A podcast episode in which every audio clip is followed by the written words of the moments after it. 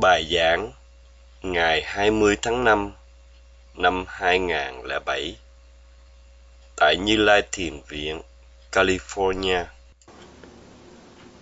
Hôm qua, sư cả giảng về việc niệm vào đề mục. Hành giả cần phải niệm ngay khi đề mục xuất hiện. Hành giả hãy niệm vào đề mục rõ nhất và thuộc chân đế.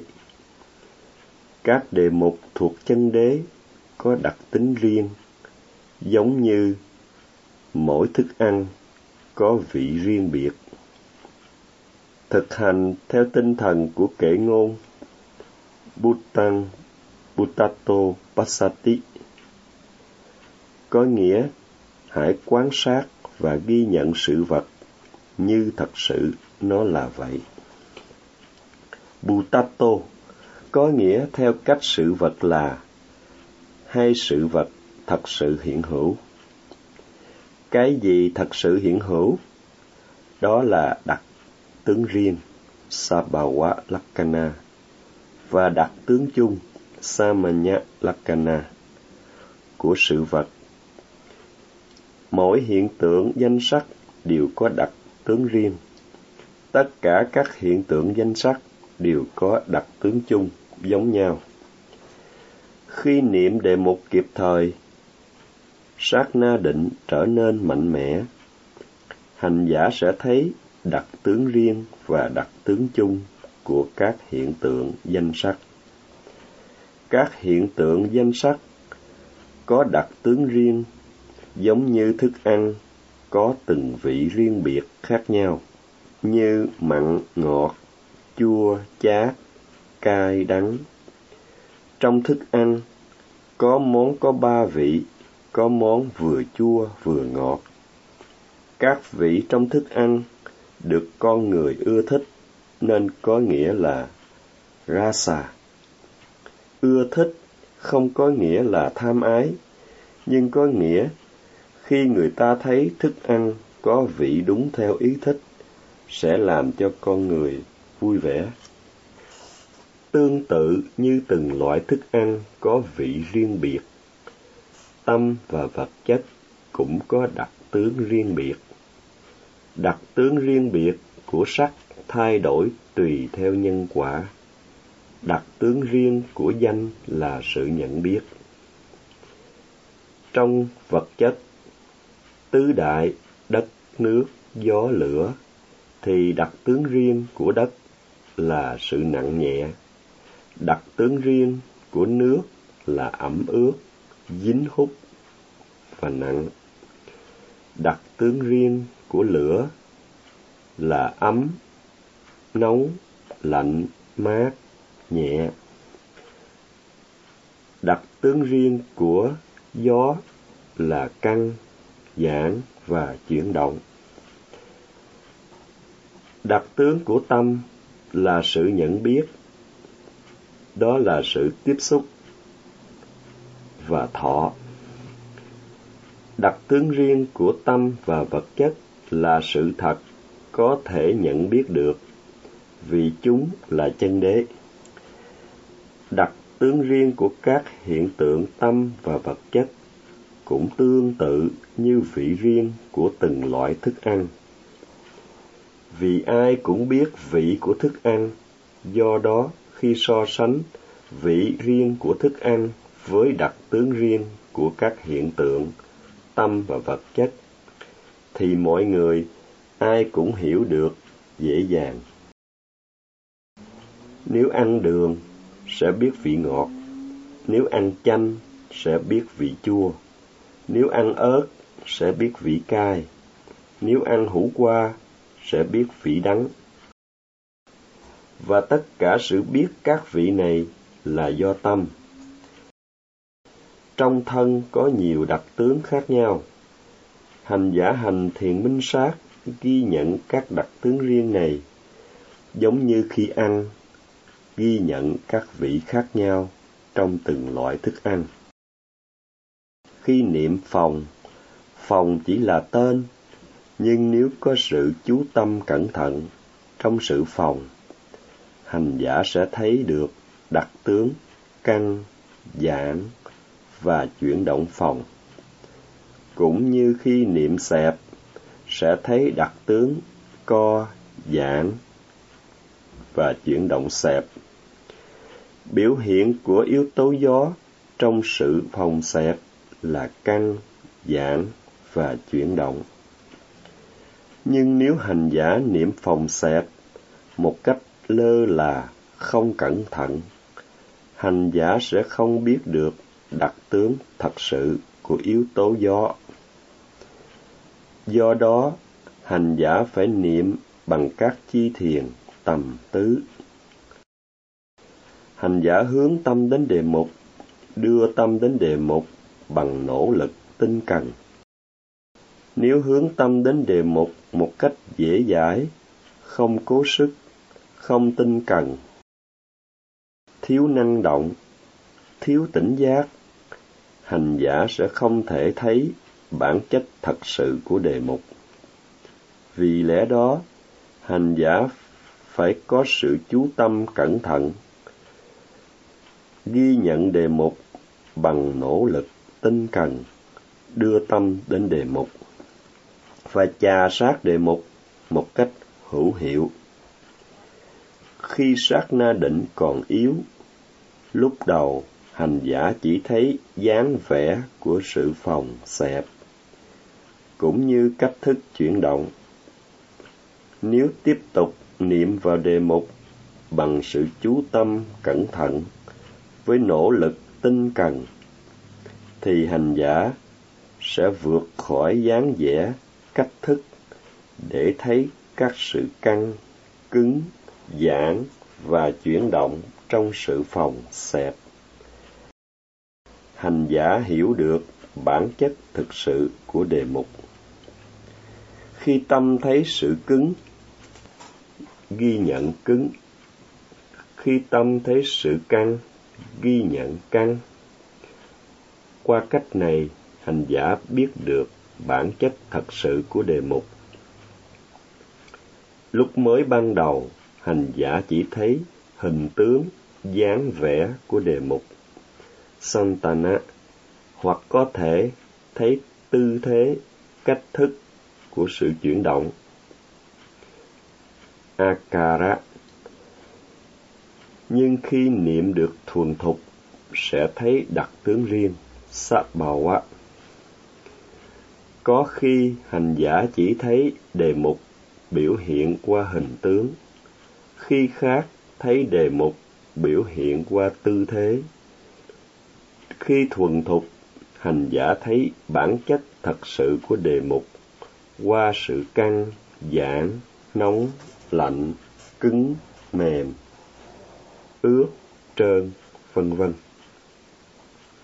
Do đó mới ban đầu, hành giả có thể không biết được liền bản chất thực sự của đề mục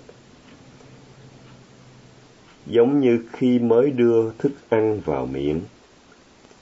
Hành giả chưa nhận ra ngay vị của thức ăn. Cho đến khi nhai cẩn thận với sự chú tâm, mới thấy được vị riêng của thức ăn. Khi mới niệm phòng xẹp, hành giả có thể chỉ thấy hình dáng của sự phòng qua sự phình lên của bụng.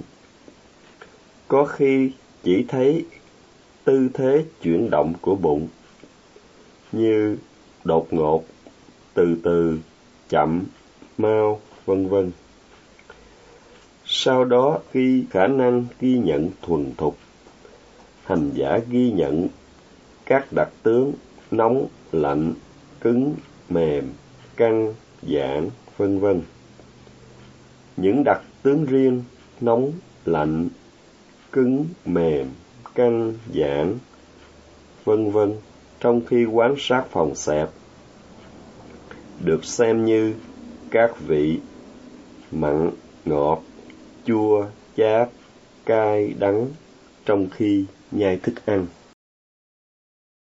Do vậy, nếu hành giả niệm đúng, hành giả sẽ thấy được các đặc tướng cứng mềm căng giãn nóng lạnh vân vân thiền sư thường hỏi hành giả, hành giả có niệm được ngay khi thấy phòng xẹp vừa sinh khởi không?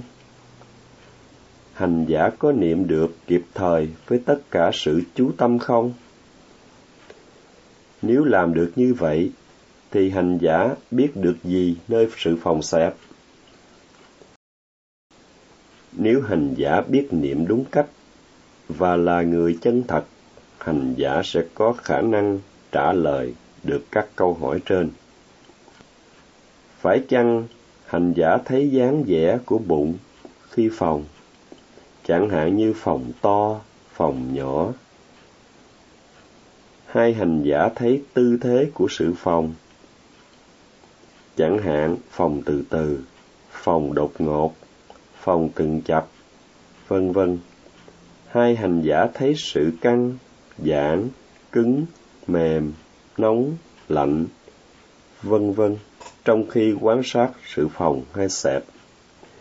Nếu hành giả trả lời lơ mơ, nói điều này điều kia bằng suy nghĩ, cho thấy hành giả không có sự chú tâm cẩn thận nơi đề mục chính.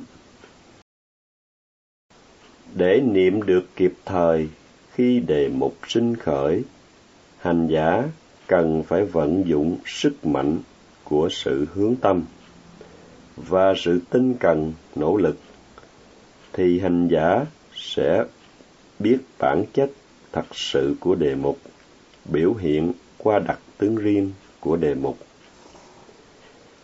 Mỗi sự vật có đặc tướng riêng biệt chẳng hạn như căng giãn đưa đẩy là đặc tướng riêng biểu hiện của yếu tố gió không thể có được ở các yếu tố đất, nước và lửa.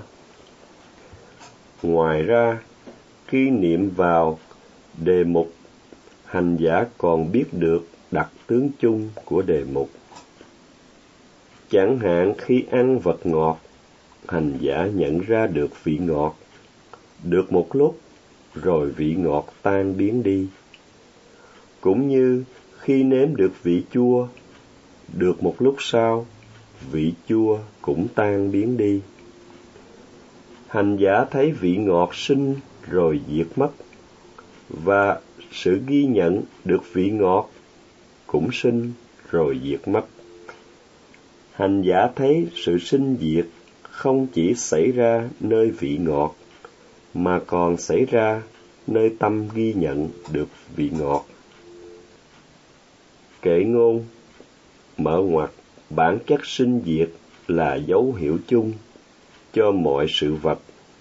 Đóng ngoặt, hay có nghĩa đặc tướng chung của các hiện tượng tâm và vật chất là sự sinh diệt. Do vậy, nếu hành giả niệm đúng lúc, vận dụng đúng yếu tố tầm và tấn, hành giả sẽ biết được đặc tướng riêng và đặc tướng chung của sự vật. Sự căng giãn, cứng mềm hay chuyển động được kết hợp bằng nhiều phần tử nhỏ li ti. Trong sự căng, hành giả thấy sự căng này là tập hợp nhiều sự căng nhỏ li ti. Cũng như hành giả thấy trong sự giãn hay chuyển động các phần tử nhỏ li ti này là biểu hiện của yếu tố gió. Hành giả cảm nhận được cụ thể các phần tử nhỏ li ti này. Hành giả hiểu được trọn vẹn ý nghĩa của tên gọi yếu tố gió. Và như vậy, hành giả cũng hiểu được ý nghĩa của diệu đế thứ nhất, hai khổ đế của vật chất. Do đó, nếu ghi nhận được đề mục bằng sự hướng tâm và tinh tấn, hành giả sẽ biết được sự căng, giãn, chuyển động. Hành giả biết được bản chất thật sự của đề mục. Nếu không ghi nhận kịp thời lúc đề mục sinh khởi, hành giả sẽ không biết được bản chất thật sự của đề mục hành giả mất cơ hội phát triển trí tuệ. Do đó, mất cơ hội phản phát triển trí tuệ, tức vô minh. Vô minh không những có nghĩa là không biết, mà còn có nghĩa biết sai. So sánh với người bị bệnh mắt kéo mây, người mắc bệnh này có khi không thấy gì hết, có khi không thấy rõ, hoặc có khi thấy sai. Cùng thế ấy, nếu không niệm đúng theo phương pháp tứ niệm xứ, hành giả sẽ không hiểu được đặc tướng, căn, dạng, chuyển động. Không hiểu được các đặc tướng này, hành giả không thể hiểu được bản chất khổ của vật chất. Khi trí tuệ hình thành, vô minh tự động bị loại trừ. Giống như khi ánh sáng xuất hiện thì bóng tối tự động biến mất. Do vậy, các hành giả phải giữ chánh niệm, đừng để thất niệm. Thất niệm năm phút, hành giả mất cơ hội phát triển trí tuệ ba trăm lần. Thất niệm một giờ, hành giả mất cơ hội phát triển trí tuệ ba sáu trăm lần. Nếu niệm đúng, hành giả phát triển được trí tuệ, hành giả có lợi lạc. Nếu không niệm đúng, hành giả không phát triển được trí tuệ, hành giả không có lợi lạc. Do đó, hành giả hãy tự thẩm định xem, trong suốt ngày thiền, hành giả có lời hay bị lỗ. Hành giả giữ chánh niệm được nhiều, hay hành giả thất niệm nhiều. Nếu niệm một cách tỉ mỉ, sâu sắc và đúng đắn, đúng phương pháp, hành giả sẽ hưởng được lợi lạc từ sự tu tập. Hành giả sẽ hưởng được loại hạnh phúc từ khước phiền não. Chỉ khi hành giả biết được loại hạnh phúc từ khước phiền não, thuộc loại hạnh phúc phi thế tục, thì hành giả mới bỏ được hạnh phúc thế tục hành giả đến đây tu tập, hành giả bỏ hạnh phúc thế tục sau lưng nếu hành giả tu tập dễ vui, hành giả không hưởng được loại hạnh phúc phi thế tục. Và như vậy, hành giả mất cả hai loại, hạnh phúc thế tục và hạnh phúc phi thế tục. Tu tập thiền minh sát làm cho con người, hành giả được thăng tiến. Phẩm giá hành giả được sáng ngời một lần nữa, sư cả kêu gọi các hành giả hãy tu tập một cách cẩn trọng và nghiêm túc. Nam mô bổn sư thích ca mâu ni phật.